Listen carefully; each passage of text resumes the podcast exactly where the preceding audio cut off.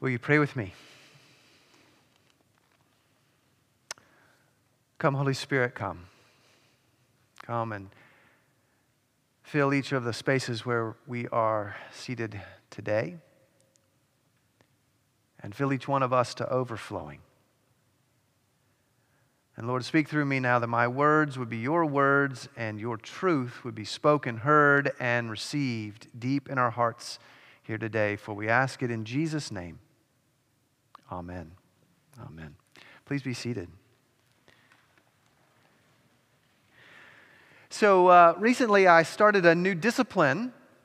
I, uh, uh, after I walk my son, Bo, to school, uh, I take a rather convoluted route home, uh, going down random streets throughout the neighborhoods near my house. I go throughout North Central and West Side and Hampton Park Terrace and Wagener Terrace and Elliotborough and Cannonborough and Radcliffeborough. And I, I walk past all kinds of houses and businesses and schools and churches, and I walk past all sorts of people doing all sorts of different things. Um, some working, some walking their dog, some exercising, some waiting in line for coffee, some scratching uh, lottery tickets, some who notice me and say hello, some who aren't noticing anything or anyone and just walk on by. And I'm on a prayer walk. That's what I'm doing. I'm, and I start each of these walks asking God two things one, to lead me where He wants me to go, and secondly, to give me eyes to see what He sees. You see, I've been down most of these streets before, usually driving, but I was distracted or I simply was just focused on my destination. And so I didn't really see anything or anyone on these streets unless they got in my way. I certainly didn't see things as God sees them. And so my desire to do these prayer walks came from a desire to uh, have God's heart for the heart of our city. You know, we've talked about it for years around here about wanting the cathedral to be the heart of God for the heart of Charleston. And so I realized that I needed to get out there. I needed to walk amongst the people in their various neighborhoods in order to have a heart for them. Because as the old phrase goes, birds of a feather flock together. The natural thing is to flock with your own birds of a feather and ignore all the other flocks, or worse, resent the other flocks. But we talked about it last week uh, when looking at, in Acts 2. Uh, Luke records, verse 47 of Acts 2, that Christians in the early church had favor with all the people. But we, and all those people in Jerusalem, yeah, there were birds of, with all sorts of feathers there, right? Acts 2, verses 9 to 11 records it. There were Parthians and Medes and Elamites and residents of Mesopotamia, Judea, Cappadocia, Pontus and Asia, Phrygia and Pamphylia, Egypt, and parts of Libya belonging to Cyrene, and visitors from Rome, both Jews and proselytes, Cretans and Arabians. And man, after you um, do some walks around our streets here in Charleston, you see that we have all sorts of birds with all sorts of feathers. We have longtime residents and transient students, hipsters, hippies, residents of juice bars, residents of good old fashioned bars, connoisseurs of microbrews, connoisseurs of PBR, rich folks, poor folks, black folks, white folks, young folks, old folks, golf cart drivers, grocery cart pushers, and visitors from Rome, or in our case, New York City. And I dare say that whatever neighborhood you might walk through uh, in other parts of our city or other cities elsewhere in the nation or, or world, you'd find a different mix of birds, but you would find a mix nonetheless. And so I take these walks out amongst all these people, and I can honestly say that the prayer that I would see what God sees is answered each and every time. It really is. I guess the best way I can describe it is that God gives me the eyes of his heart. and lets me see through them. And I've therefore developed a profound love for and a burden for all these different people. Those seen on the street and those unseen behind the doors of all the buildings I walk past. But the other thing I've developed as I make these prayer walks is an overwhelming sense of inadequacy. I have inadequacy for this task of loving and, and more importantly, caring for such a varied and complicated mix of people. How in the world can I, could I, or this church of which I'm a part, ever reach, ever touch them? How can I be winsome to such a heterogeneous uh, group with such heterogeneous needs and, and values and priorities and perspectives. Because that's the aim, right? It's to, to be winsome. That is to win them. And by winning them, to see them saved. How do I do that? How do we do that? Well, if you want to find a community with every bit as much or more bird feather diversity as the neighborhoods around the cathedral, uh, you need look no further than the community of Corinth, to whom Paul is writing in our epistle lesson for this morning. So, if you would like to open up your Pew Bibles, if you're here in the church, or if you want to open up your Bible there at home, uh, to 1 Corinthians chapter 9, verses 16 to 23. That's 1 Corinthians 9, 16 to 23. That's where we'll be spending our time today. So, Corinth, it was uh, an important uh, trade center in the Roman Empire. It, uh, it's located on an isthmus, uh, and that is a, a strip of land between the Gulf of Corinth and the Saronic Gulf. And, and it was an important trading center because uh, ships traveling from Asia to Europe or from Europe to Asia would go through this area. They would pass through this little narrow bit of land and they would carry the boats across the little bit of land from one body of water to the other. And so it was a nexus of different cultures and philosophies and languages and religions. And it was a place with great uh, wealth generation as well. And as a result, of course, with that came the requisite wealth gaps. And so Paul was writing to a group of Christians that needed counsel and sometimes rebuke on how to be winsome in a really challenging place at a really challenging time. Sound familiar? And his message to them about how to be truly winsome was to remember their freedom in the gospel. He wants the members of the, of the Corinthian church and all other readers henceforth uh, to remember that faith in Christ and his atoning death upon the cross for the forgiveness of sins brings to the believer eternal life in the kingdom of God. And with this inheritance comes freedom. One receives all the riches of heaven, and the greatest rich, riches of heaven are the freedom that we are given in the kingdom. And it is this freedom in the gospel that should make the Christian church winsome. But of course, for this to be so, we need to specify what we mean by freedom, because there's all kinds of understandings of that word, right? But before we do that, let me ask you this What do you think? If we were to take a survey of a cross section of people um, living in and around the Charleston metro area and ask them what are the least attractive traits about Christians? What do you think we'd hear? In other words, if Christians are not perceived as winsome, what is the reason for that? Don't you think what we would hear would be something about Christians being hypocritical or harshly legalistic uh, judgmental to the point of condemnation, something like that. And whether it's fair or not is another thing, but that does seem to be the perception, doesn't it? What often turns people off to Christianity, or at least what people outside the church tell us, is the perception that Christians have a, a superiority complex. That translates into an outsider, insider, uh, uh, us, them, informed, ignorant, righteous, sinful kind of oppositional posture. And so what happens is there's a whole lot of telling and not much listening or observing that goes on. And what people are actually saying is that there's not much loving going on. And that's not so winsome.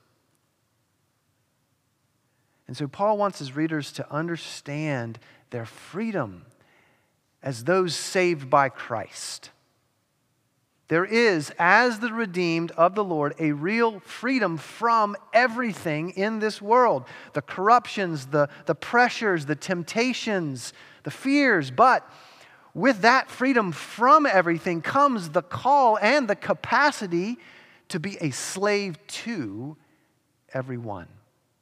Freedom from everything, and thus a slave to everyone. Bishop N.T. Wright, in his commentary on 1 Corinthians, puts it this way Freedom is important, but in Christian terms, it is never the freedom uh, of a subatomic particle to whiz around in all directions in apparently random fashion. It is always freedom for.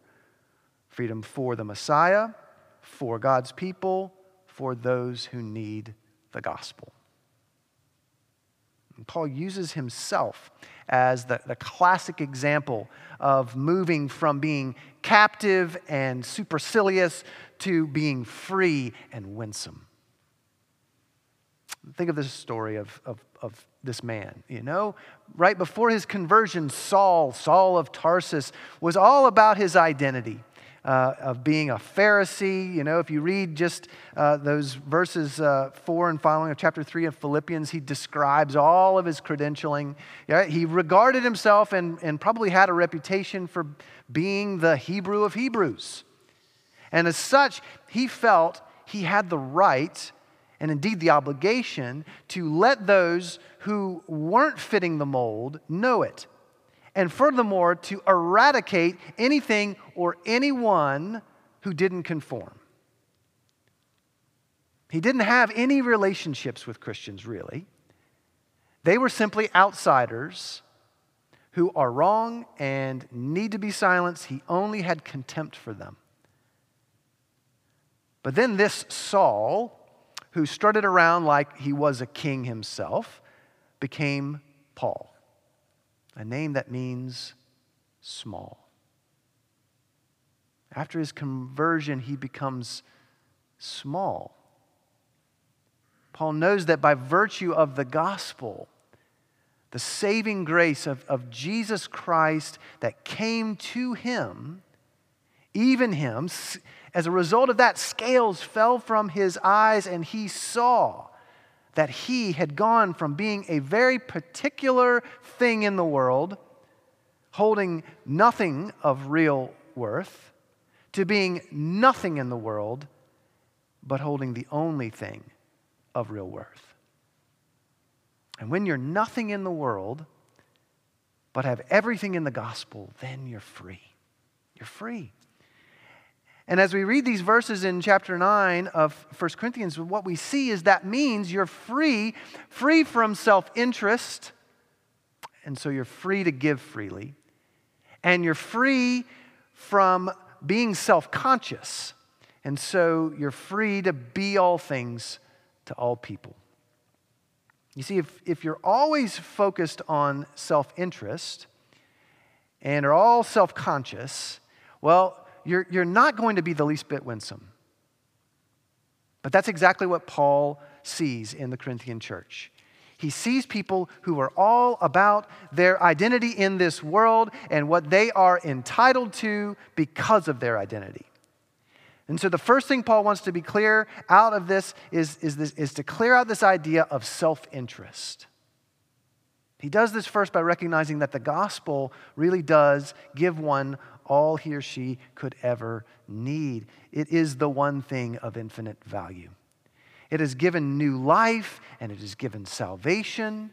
And so, even though it might be reasonable for Paul to expect something in return for having given the gospel to the Corinthians, which he, he argues in the first part of this chapter, he knows he didn't earn the gospel is given to him by grace. So he shouldn't think in terms of the gospel ministry earning him some kind of payment or reward. He knows there is no boasting of his own, but only boasting in the gospel. God has done the work for Paul without requiring payment from Paul. And so Paul now can likewise give the gospel to others without requiring payment. His reward is the freedom of knowing he can give the gospel freely. There must be no self interest involved. There need not be any self interest involved. And therefore, you remove that obstacle. Verse 16 For if I preach the gospel, that gives me no ground for boasting. And then verses 17 and 18 For if I do this of my own will, I have a reward. What then is my reward? That in my preaching I may present the gospel free of charge, so as not to make full use of my right in the gospel. He's free to give freely. No strings attached, no bait and switch. And that's winsome. You know, because people can pick up on self interest a mile away, can't they? They sniff it out and they don't want anything to do with it. Probably in part because they've got their own self interests in mind, right? And I'm not just talking about um, those who would use ministry to somehow fill their pockets. To be honest, there's not a lot of us that actually do that. I mean, there's a handful of mega church type folks that maybe can do that, but most of us can't. But there are plenty of folks who want to make sure you know that they're right and you're wrong, and who want to avoid any kind of awkward conversation in order not to have their views be challenged. Um, and so self interest can cause the kind of distasteful, holier than thou uh, behaviors that we are accustomed to seeing, right? And, and it can cause one to stick to his or her own birds uh, and not venture toward any other birds of any other feather. And we become this sort of little holy huddle. The truth is, one will become very self conscious about his or her Christian feathers yeah? Got to preserve this. Somehow this could get uh, ruffled if I'm not careful. But Paul shows that once the self interest is cleared out by the gospel, you don't have to be self conscious. You can be secure and venture into any context amongst any people at any time. Saul of Tarsus was full of rage and zeal against those others. He wanted to get rid of anyone who wasn't like him. He was so self conscious about being the proper Hebrew, right? That he was going to eradicate anyone who might threaten that. Anyone who might change up the environment such that he couldn't be that the way he wanted to be that. His zeal was for himself and his own image much more than it was for Judaism. His self conscious nature caused him to hate and persecute rather than to love and share. And so now, Paul, as a born again believer in Jesus Christ, he is this man who has recognized his own frailty, his smallness, and yet the fullness of what he has in the gospel. He's not full of himself, he's full of the Spirit of the living God. He's going to be then whatever the person in front of him needs him to be for the sake of the gospel. His only interest now is in sharing the blessings of the gospel with whomever is in front of him. He's free to be all things for all people, all for the sake of the gospel. He's free from everything. And so he's a slave to everyone. All to be winsome. Verses 20 to 22, he writes, winning the Jew, winning those under the law, winning those outside the law, win the weak, he says. I have become all things to all people that by all means I may save some. And then in verse 23, he says, I do it all for the sake of the gospel that I may share with them in its blessings. Could there be a more winsome thing to say than that? There's no self interest when you talk about sharing with. There's no self conscious insecurity when you talk about sharing with. There's no insider, outsider, us, them, informed, ignorant, righteous, sinful kind of oppositional posture when you talk about sharing with. You know that God has shared with you. Now you are to share with all those around you. The blessings of the gospel are for us all to share. And so I'm back on my prayer walk. Amongst the wide variety of people around here. And you know that feeling of inadequacy that I was talking about? Still there, still there. But what Paul is telling me here is that it's actually it's actually that inadequacy that should be embraced. I am a Paul. I am small. Our church is, when compared to the needs, we're small. But the gospel lifts your inadequacy by confirming your inadequacy. Yes, you're inadequate. I'm inadequate. But the blessings of the gospel are yours and mine. You're free from everything in this world, so no self interest or self consciousness is needed. You now can be a slave to everyone. You can share the blessings of the gospel. Paul puts it like this in verse 19 For though I am free from all, I have made myself a servant to all that I might win more of them. That sounds pretty winsome. Shall we go and win as many as we can in order that some might be saved? Here's an application. Maybe wherever you live, start a habit. You know, um, I was told about a book called Atomic Habits by a guy named James Clear, where he says, take a, a habit that you already have and stack something on top of it. So mine was walking my son to school, and so I stacked on this prayer walk to that. Find whatever thing might remind you to take that walk and walk amongst the people near you. See their diversity and remember your freedom in the gospel. Amen.